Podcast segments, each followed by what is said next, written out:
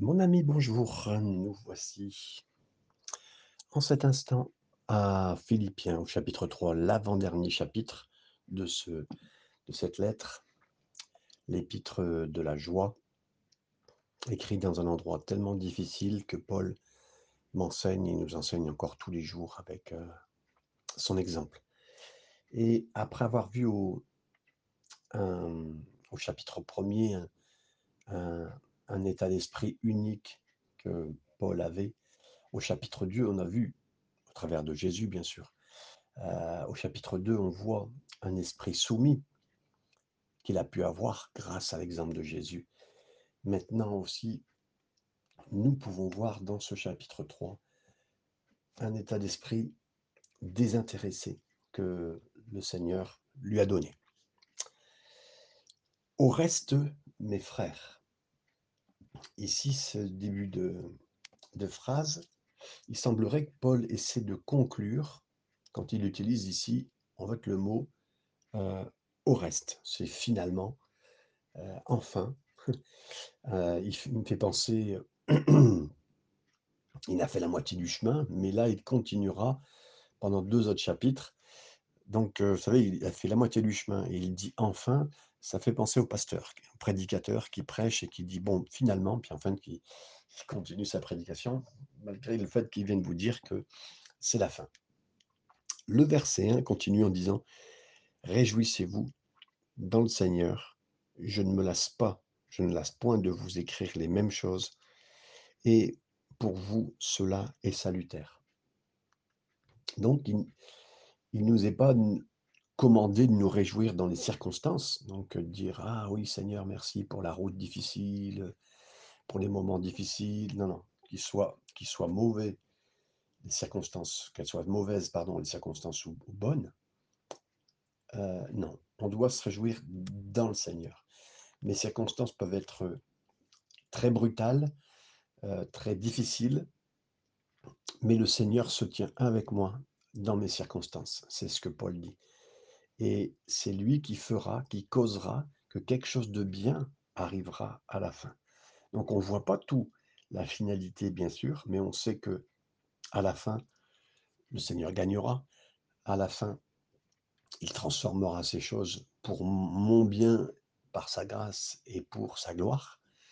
Donc, ultimement, le Seigneur a raison et nous voulons nous réjouir dans le Seigneur, nous réjouir malgré les circonstances. Nous réjouir en disant, oui Seigneur, tu tiens toutes choses entre tes mains et tu nous conduiras dans, dans toutes ces choses. Le verset 2, prenez garde aux chiens, prenez garde aux mauvais ouvriers, prenez garde aux faux circoncis.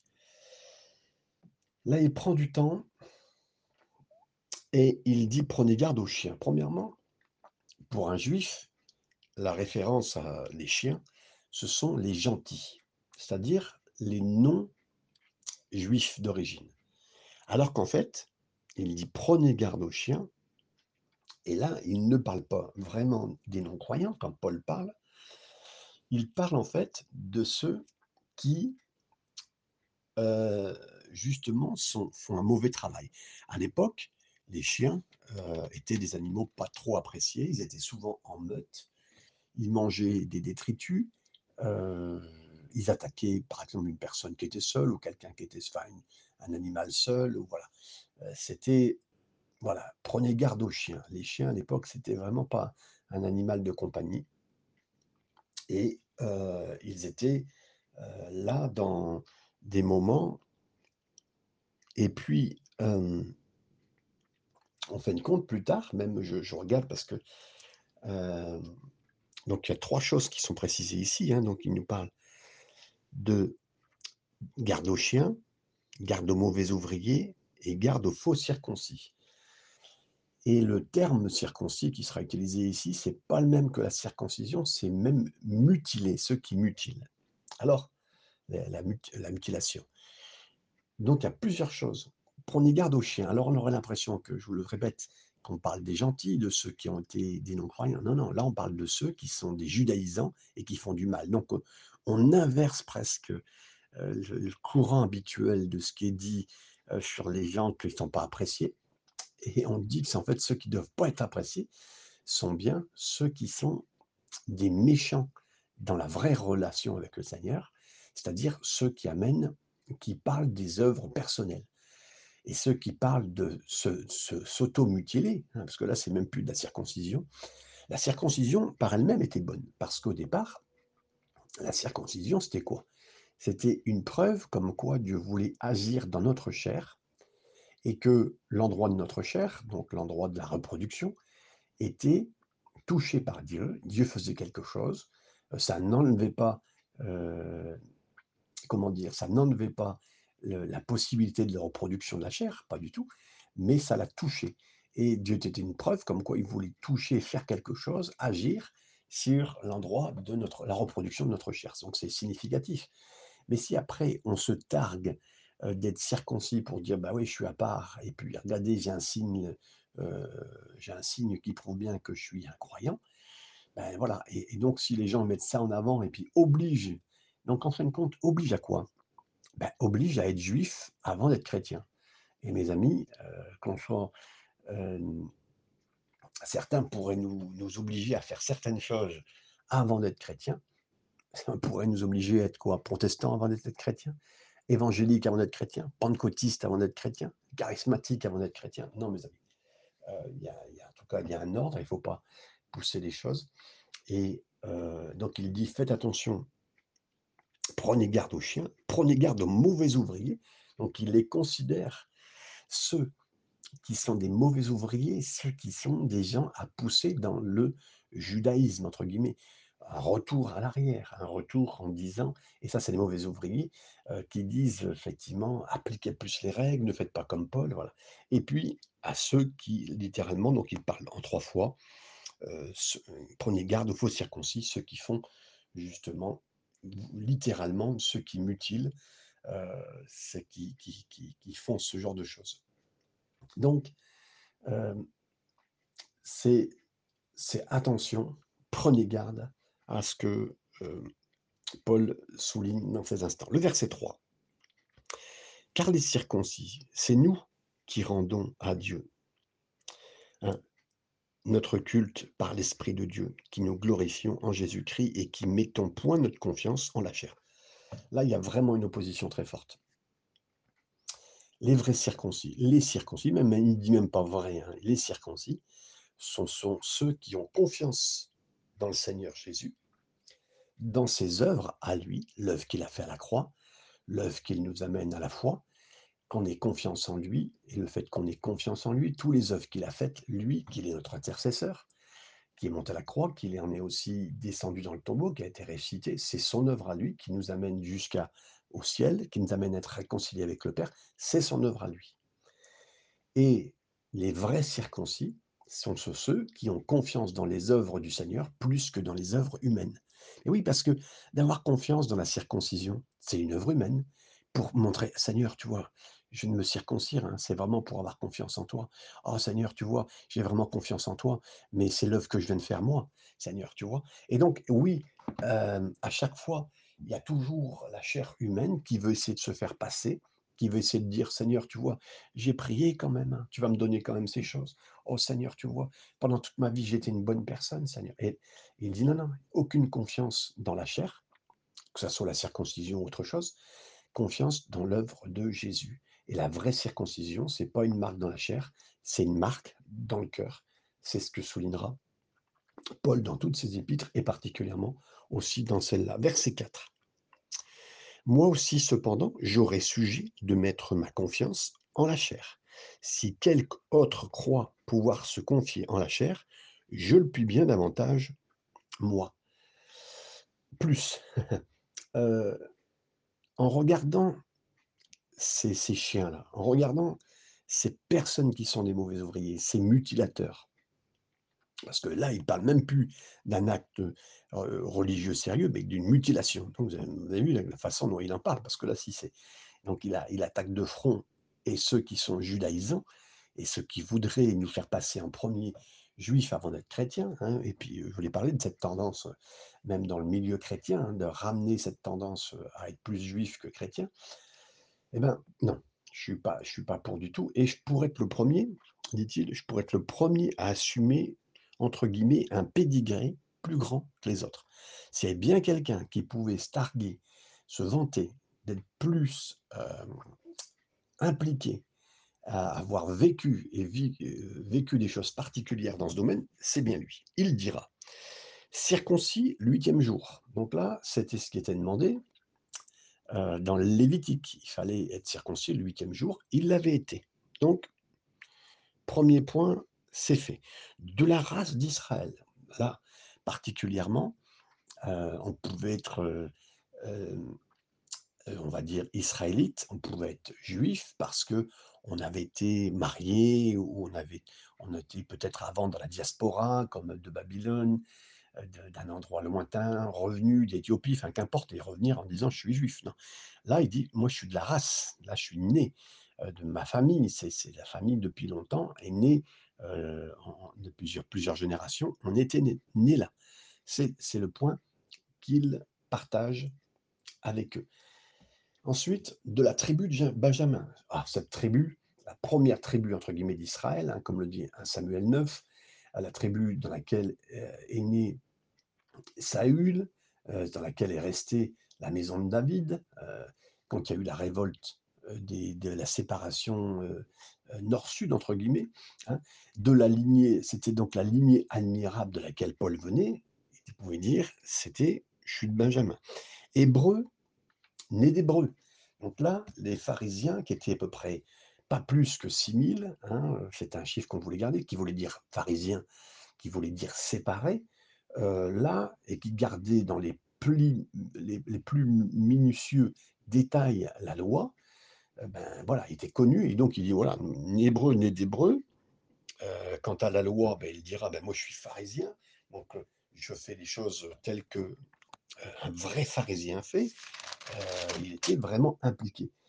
Et puis, il continue, hein, euh, le verset 6, quant aux ailes, persécuteurs, euh, quant aux ailes, hein, il dira, persécuteur de l'Église. Il était si zélé, donc c'est-à-dire, en fait, parmi les, séparés, parmi les zélés, eh ben lui, il était le plus zélé parce que ce judaïsme-là, exacerbé, cette façon de voir et de vivre avec une relation avec Dieu, une relation avec Dieu, une religion avec Dieu, il dit, eh ben, j'ai traîné des chrétiens hors de chez eux, je les ai sortis de leur église, je les ai incarcérés, afin qu'ils soient mis à mort. Donc, il n'y a, pas mieux, il n'y a pas mieux comme personne. Et peut-être l'équivalent aujourd'hui de quelqu'un qui serait, vous savez, euh, malheureusement on a entendu parler, mais des, euh, ceux qui étaient des médecins qui s'occupaient d'avorter des personnes aux États-Unis ou à certains endroits euh, dits très très chrétiens, très orthodoxes chrétiens, entre guillemets, ben, ils ont, se sont mis à tirer sur des, prêtres, des, prêtres des, médecins qui étaient, entre guillemets, à, pratiquer l'avortement. Et donc, Paul était prêt à faire tout ce qui était nécessaire pour protéger la loi. Il le dit ici, dans cet instant. Donc, il n'y a, pas mieux que lui. Hein, il n'y a pas mieux que lui. Verset 6, la suite. À cet instant, il continue à parler. Et il dit irréprochable irréprochable à l'égard de la justice, de la loi. Donc, inspiré par l'Esprit, hein, il dit Paul pouvait vraiment et franchement dire concernant les ordonnances, toutes les, petites choses écrites dans la loi, les exigences, il avaient tout observé.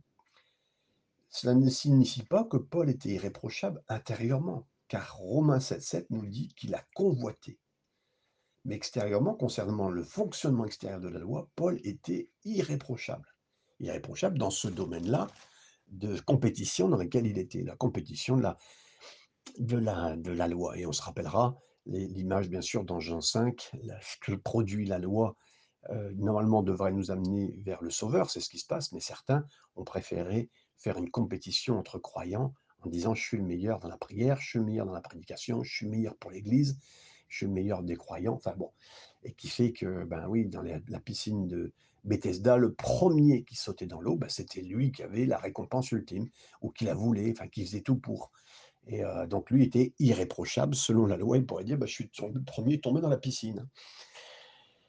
Le verset 7 continue avec ces mots qui disent, mais ces choses qui étaient pour moi des gains, je les ai regardées comme une perte à cause de Christ. Donc là, il dit, moi, ce standard-là, qui pourrait être comme des gains, des choses importantes, ben, il dit, moi, ces choses-là, je les ai regardées comme une perte. Hein, comme une perte. Et là, quand il parle, il dit, voilà, moi, je, en regardant cette piété extérieure, quand je regarde tout ce que je faisais, qui paraît être un, résumé spirituel de bien, eh ben, eh ben, il m'a dit, il dira une chose à cet instant, ben, aucune de ces choses ne comptera comparé à quoi?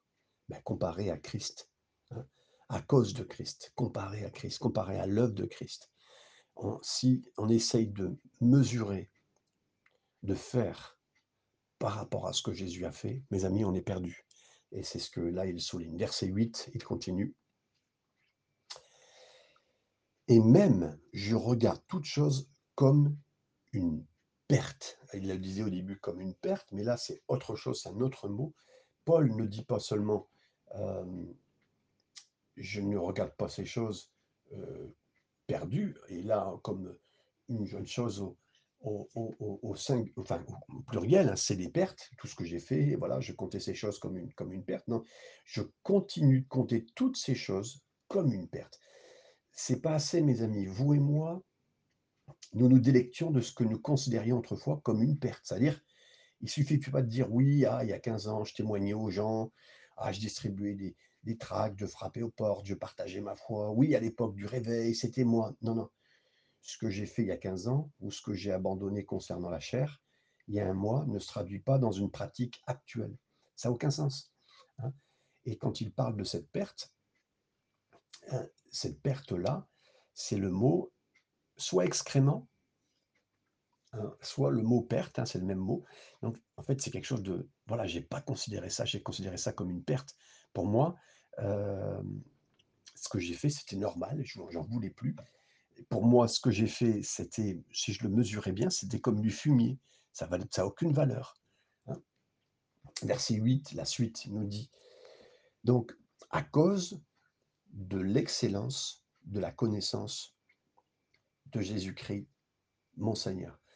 Pourquoi Paul euh, ne compte pas du tout tout ce qu'il a fait, tout ce qu'il a vécu, tout ce qu'il a prié, tout ce qu'il a enseigné, toute sa naissance, tout son pédigré, entre guillemets, religieux comme impeccable, et tout ça lui dit, ben moi ça compte pour rien, parce qu'il a trouvé en Jésus la communion avec Jésus, tout ce que Jésus apporte, infiniment supérieur à ce qu'il a abandonné. Vous entendez bien?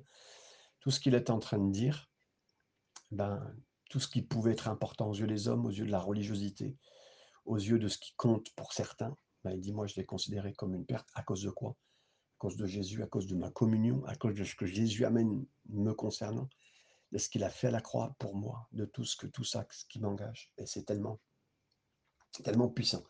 Le verset C, le verset 8, toujours troisième partie, le C, on va dire.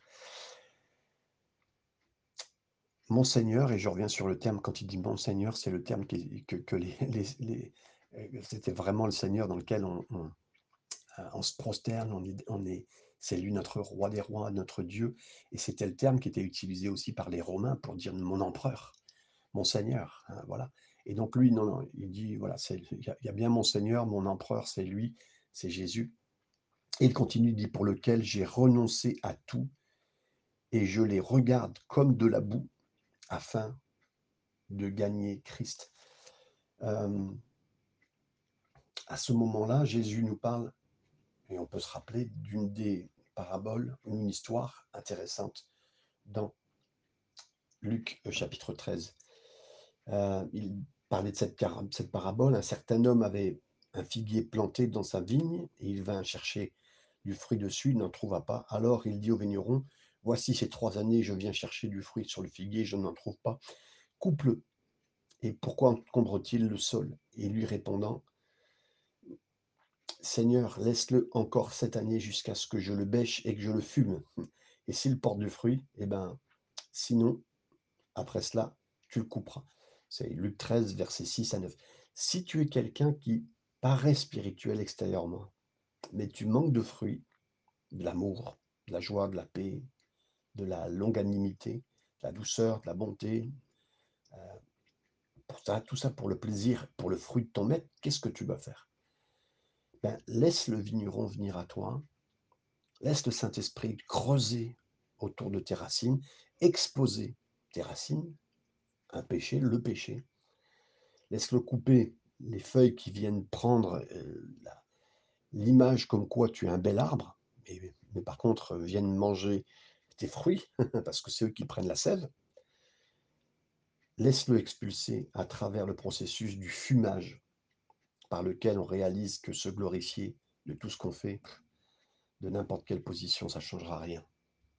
Et c'est lui seul qui peut faire ce qu'il veut et qui pourra. Et c'est au travers de ce qu'il a fait qu'on peut se réjouir, pas de ce qu'on a fait. Pas de se réjouir de nos références, de ce qu'on a acquise. Ça, ça va empêcher la production de fruits dans nos vies. Jean le Baptiste avait raison lorsqu'il dit qu'un homme ne peut rien recevoir de ce qui lui est donné, si ce n'est que du ciel. Jean 3, 27. Chaque fois que nous pensons que nous avons atteint quoi que ce soit dans nos vies, grâce à notre dévouement, à mon éclat, à ma beauté, ben, il y a une pénurie, il y a une fécondité, il y a quelque chose qui ne marche pas, qui ne donne pas de fruits. Exposer notre péché, expose mon péché, Seigneur. Expulse cela de ma vie, Seigneur. De cette façon-là, tout ce que je veux faire à travers ça, eh ben, tout ce que tu vas faire au travers de ce que tu auras fait dans ma vie, Seigneur, ça sera pour ta gloire et ta gloire seule.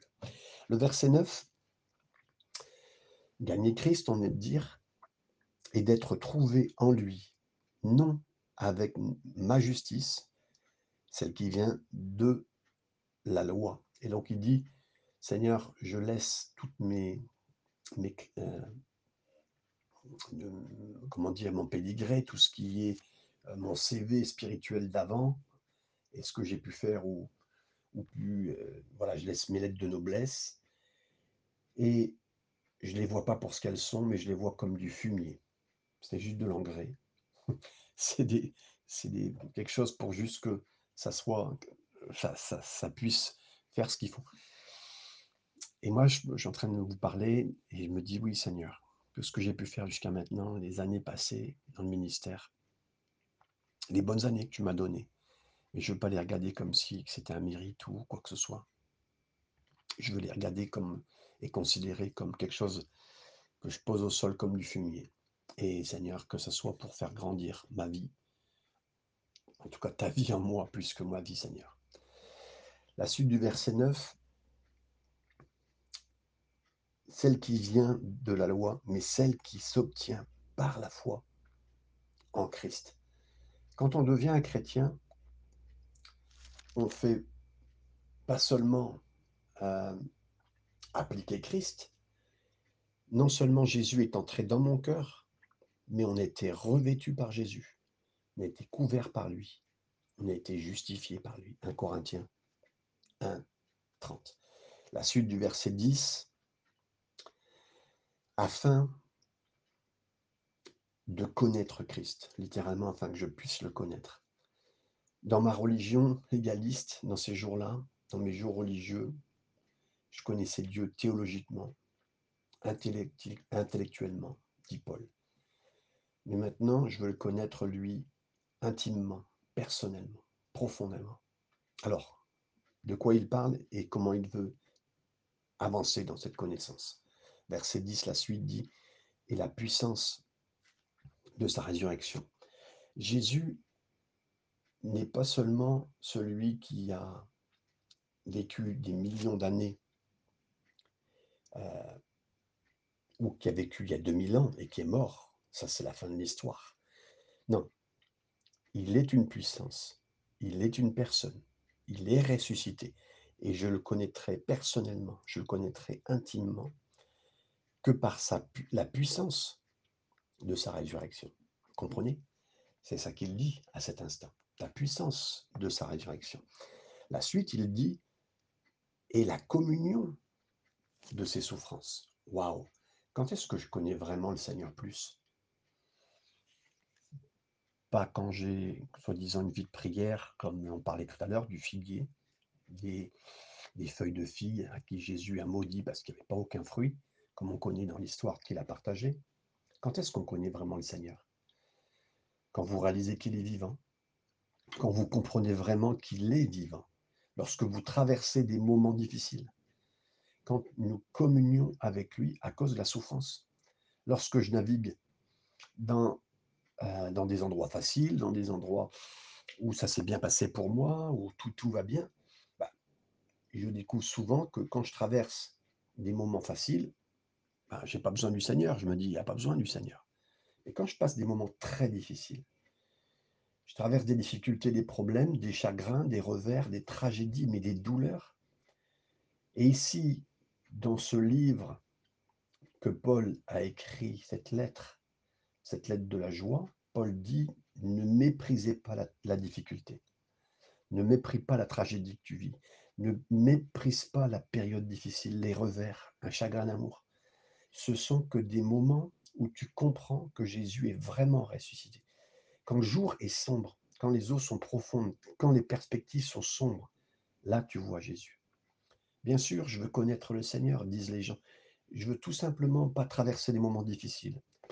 Eh oui, je veux connaître sa puissance, mais je ne veux pas m'occuper de la communion qui vient de la souffrance.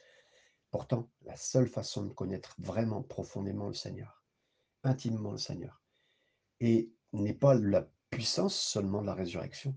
La meilleure façon de faire l'expérience de la puissance de sa résurrection, c'est de traverser des moments difficiles. Combien d'hommes avons-nous mis dans le feu, a dit euh, Nebuchadnezzar?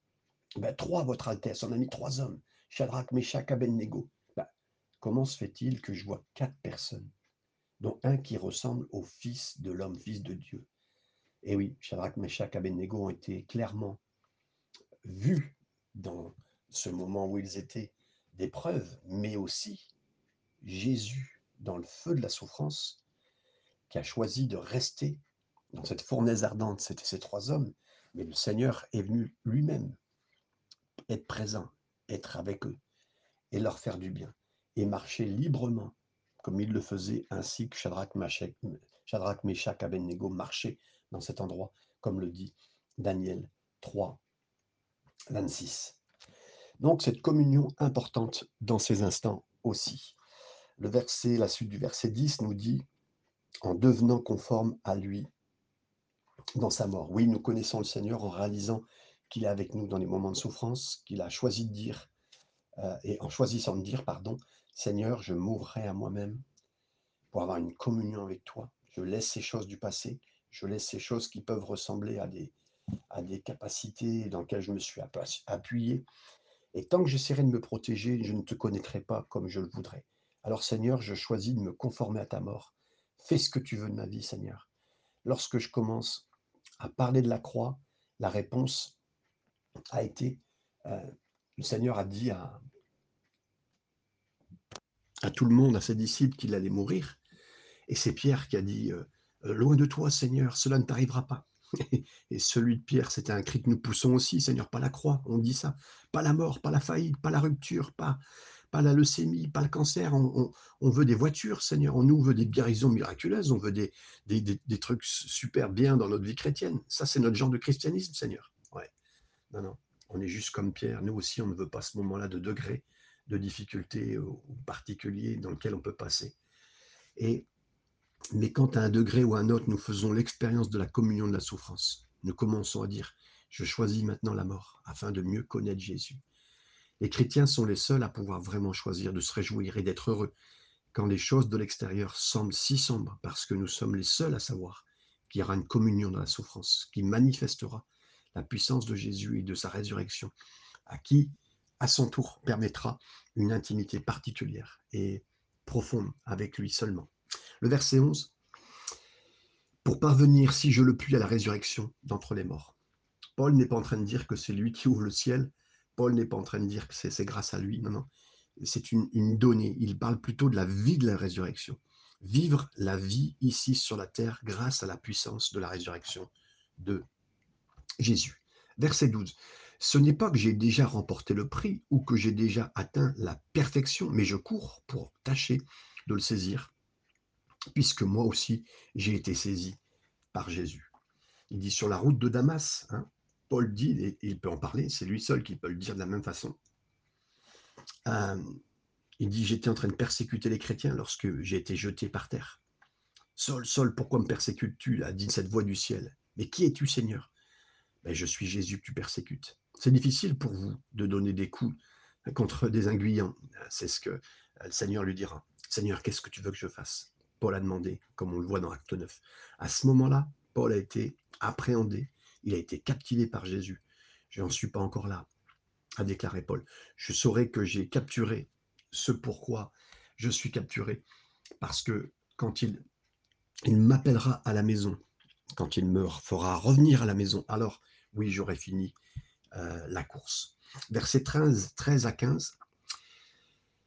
Frère, je ne pense pas l'avoir saisi, mais je fais une chose, oubliant ce qui est en arrière et me portant vers ce qui est en avant. Je cours vers le but pour remporter le prix de la vocation céleste de Dieu en Jésus-Christ. Nous avons donc, nous tous, donc, qui sommes parfaits, ayons cette même pensée. Donc, certains, certaines personnes sont toujours en train de penser, entre guillemets, et de regarder en arrière, de regarder derrière. Ils ne peuvent pas se remettre de ce qui leur est arrivé les dernières, il y a 5 ans ou il y a 20 ans. Oh, elle m'a fait mal. Oh, le patron m'a viré. Cette entreprise a abusé de moi, disent-ils. Paul dit exactement le contraire. C'est ce que je fais. J'oublie ce qui est derrière. Et le même esprit qui doit être en vous, le péché que nous avons commis dans le passé nous condamnera à la paralysie. Les bonnes choses que nous avons faites par sa grâce, elles vont nous gonfler jusqu'à l'orgueil. Et notre seule option, c'est de faire ce que Paul a fait, oublier le passé. Nous devons être ceux qui disent, je ne vais pas m'attacher là-dessus, je ne vais pas être euh, arrêté par ça, je ne vais pas me glorifier, je ne vais pas être confus à ce sujet. Tout cela est derrière moi. J'avance. La suite du verset 15. Et si vous êtes en quelque point d'un autre avis, Dieu vous éclairera aussi là-dessus. Mais si votre état d'esprit, c'est de demeurer sur le passé, ne vous inquiétez pas, Seigneur saura faire ce qu'il faut pour vous mettre la lumière sur votre chemin. Le verset 16, seulement au point où nous en sommes parvenus, marchons d'un même pas. Ici, on regarde de l'avant, on se met ensemble et on avance ensemble. C'est ce que Paul dit aux Philippiens à cet instant. Verset 17 et 18, soyez, soyez tous mes imitateurs frères et portez les regards sur ceux qui marchent selon le modèle que vous avez, euh, vous avez en nous. Là, il est, en train de dire, sûrement que les judaïsants de l'époque qui essayaient de, parler aussi aux Philippiens pour les bloquer, faites ce qu'on vous dit, hein, faites ce qu'on vous dit et ça ira bien pour vos vies. Hein, Paul, il dit, va beaucoup plus loin. Il dit, moi, je ne dis pas faites ce que, ce que je dis, regardez ce que je fais, regardez ce que je fais. C'est plus que ce que je dis. Et dans cette épître de la joie, on l'a vu pleurer. Pleurer à cause de la, pas à cause de la prison dans laquelle il était confiné, non, non. Pleurer à cause des, gardes qui l'enchaînaient, non. Il pleurait à cause de personnes comme ces, ces gens décevants, ces mauvais ouvriers, euh, ces mauvaises personnes qui voulaient la mutilation, en tout cas juste pour leur point à eux. Et ceux qui étaient ennemis de la croix, ceux qui sont ennemis de la croix, ce sont là des personnes qui éloignent euh, contextuellement, qui, éloignent religieusement toute, toute chose qui nous amènerait plus proche de la croix. Verset 19. Leur fin sera la perdition, ils ont pour Dieu leur ventre, ils commettent leur gloire dans ce qui fait leur honte, ils ne pensent qu'aux choses de la terre. Il dit concernant les ennemis de la croix, ces personnes-là, hein, euh, la fin de leur vie s'avérera être une destruction, ou littéralement un gâchis. Leur Dieu, c'est leur ventre, ils vivent pour leur appétit charnel, ils vivent pour leur propre gloire, ils vivent pour se faire un nom dans, le, dans la religiosité, ils s'occupent des choses terrestres, ils vivent pour ce qui est temporel, et c'est très probablement ce que ces hommes n'étaient pas différents des enseignements de la prospérité d'aujourd'hui. Hein. les, gens qui, qui avancent et qui disent qu'il faut que de la bonté dans nos vies, que des belles choses dans nos vies, une meilleure voiture, une meilleure maison, un meilleur travail, plus de finances. Mais voilà, c'est quoi la clé de la vie? Ben, il, Ce n'est pas les combines qui nous sont proposées là. Non, c'est de mourir à nous-mêmes, avoir confiance en Dieu, faire exactement tout ce qu'on a lu jusqu'à maintenant et d'avoir cette confiance dans le, Seigneur. Et donc attention, à ceux qui essayent de nous concentrer sur cette vie actuellement, qui s'inquiètent pour cette vie, qui, prennent toute cette vie en main. Et ça, c'est des ennemis de la croix. Car la croix dit, oublie-toi toi-même, regarde vers l'éternité, vis pour le ciel, c'est ce que le Seigneur nous dit. Verset 20, mais notre cité à nous et dans les cieux, d'où nous attendons aussi comme sauveur le Seigneur Jésus-Christ qui transformera le corps de notre humiliation. On peut lire même jusqu'à le verset 21, en le rendant semblable au corps de sa gloire par le pouvoir qu'il a de s'assujettir toutes ces choses. Les nouvelles traductions rendent ce passage par euh, ce, verset qui dit, mais nous, nous attendons euh, notre humiliation. Hein. Donc les versions les plus récentes traduisent le mot conversation par style de vie, citoyenneté. Et il parle de la citoyenneté. Pourquoi? Parce que la citoyenneté d'une personne, qu'elle soit française, anglaise, australienne, euh, suisse, bah, ça peut être facilement identifié à travers sa conversation, laquelle, sa façon de parler. La même chose est vraie aujourd'hui, spirituellement. L'Écriture déclare que c'est de l'abondance du cœur que la bouche parle. Matthieu 12, 34. C'est quoi notre conversation, notre style de vie, notre citoyenneté? Bah, Elle est révélée par la notre feu de l'action. Hein. quand, quand il y a une guerre civile qui a éclaté entre les hommes de Galad et les hommes d'Éphraïm, Jephthé, chef des Galaïtes, il a proposé aux hommes de, sceller toute cette histoire et les problèmes qu'il avait en demandant de parler. Dis, dis, un mot. Et ce mot-là qui était donné, bah, c'était un mot qui permettait de reconnaître ce qu'il disait. Hein. Le même est vrai pour nous aujourd'hui quand on devait dire chibolette, hein, c'était le mot chibolette, que vous retrouverez dans Juge 12. Mais il en va de même pour vous et moi, dans le feu de l'action. Comment on parle? Lorsque le comptable nous dit ben, vous êtes en faillite, quand le médecin nous dit ben, c'est un vrai problème votre santé, ou que votre petit ami dit allez au revoir, qu'est-ce qu'on dit? Notre discours, notre conversation révélera si nous sommes des hommes et des femmes qui vivons pour le matériel, le temporel, le terrestre, ou si nous sommes ceux qui vivent pour le ciel d'une façon importante. Et ce qu'on lit, bien sûr, quand nous voyons Jésus, quand nous voyons Jésus, la Bible le dit comme ça, nous serons comme lui, quand nous le verrons au ciel, 1 Jean 3, 2. C'est ces corvilles qui s'effondrent, qui de se désagréger, on, perd nos cheveux, on perd ce que vous voulez, et qui sont enclins au péché, qui nous causent des problèmes en tant de manières, ben, ils vont être changés instantanément. Gloire à Dieu, alléluia. Et pas seulement nos cœurs, euh, pardon, pas seulement nos corps seront changés, euh, pour être comme le sien. Mais toutes choses seront soumises et seront mises en ordre, comme le dit littéralement. En fait, toutes choses seront maîtrisées, réorganisées, redressées. Il n'y aura euh, pas spécialement des choses qui nous parleront. Euh, personne ne se souciera de, de ce qui s'est passé d'avant, de ce que... Voilà, notre, notre point à nous, c'est que nous allons au ciel. Les gens ne seront pas... parleront de, de, belles personnes, entre guillemets, au ciel, pour ce qu'ils ont fait de bien ou parce qu'ils ont fait de bien, la personne la plus importante au ciel sera notre, notre Jésus. Et là, si vous voulez, le ciel sera la réponse. Le ciel résoudra tous les problèmes, répondra à toutes les questions, réparera tous les torts. On va bientôt y être, mes amis. On va bien être au ciel. Et j'ai hâte d'y être avec vous. Que le Seigneur vous bénisse dans ce moment que nous avons eu ensemble. Amen.